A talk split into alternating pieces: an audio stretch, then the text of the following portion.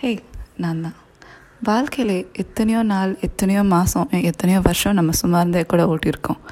ஆனால் நம்மளை சும்மா இருக்க வைக்கிறதே ஒரு வருஷமாக இருந்ததுன்னா அதுதான் டூ தௌசண்ட் டுவெண்ட்டி ஆமாம் டூ தௌசண்ட் டுவெண்ட்டி ஒரு வழியாக முடிஞ்சிருச்சு.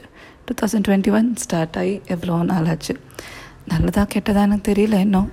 கண்டுபிடிச்சிட்டு தான் இருக்கோம் நம்ம. எவ்வளவோ விஷயங்களை இழக்கிற மாதிரி சூழ்நிலைகளை நம்ம ஃபேஸ் பண்ணியிருப்போம். ஏன்?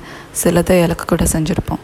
ஆனால் நம்ம எல்லாத்துக்குமே காமனாக இருக்கிற ஒரே ஒரு விஷயம் இந்த டூ தௌசண்ட் டுவெண்ட்டியில் ஒரே ஒரு விஷயந்தான் ஆமாம் நமக்கு டூ தௌசண்ட் டுவெண்ட்டி காமனாக கொடுத்த ஒரு விஷயம்னு கூட சொல்லலாம்.